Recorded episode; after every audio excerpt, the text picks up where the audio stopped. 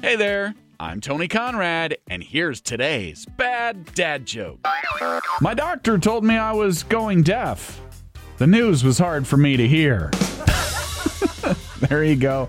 Apologies to those with hearing loss. That's today's bad dad joke of the day. If you're enjoying this podcast, could you give us a five star rating and review wherever you get your podcasts? That sure would help us out.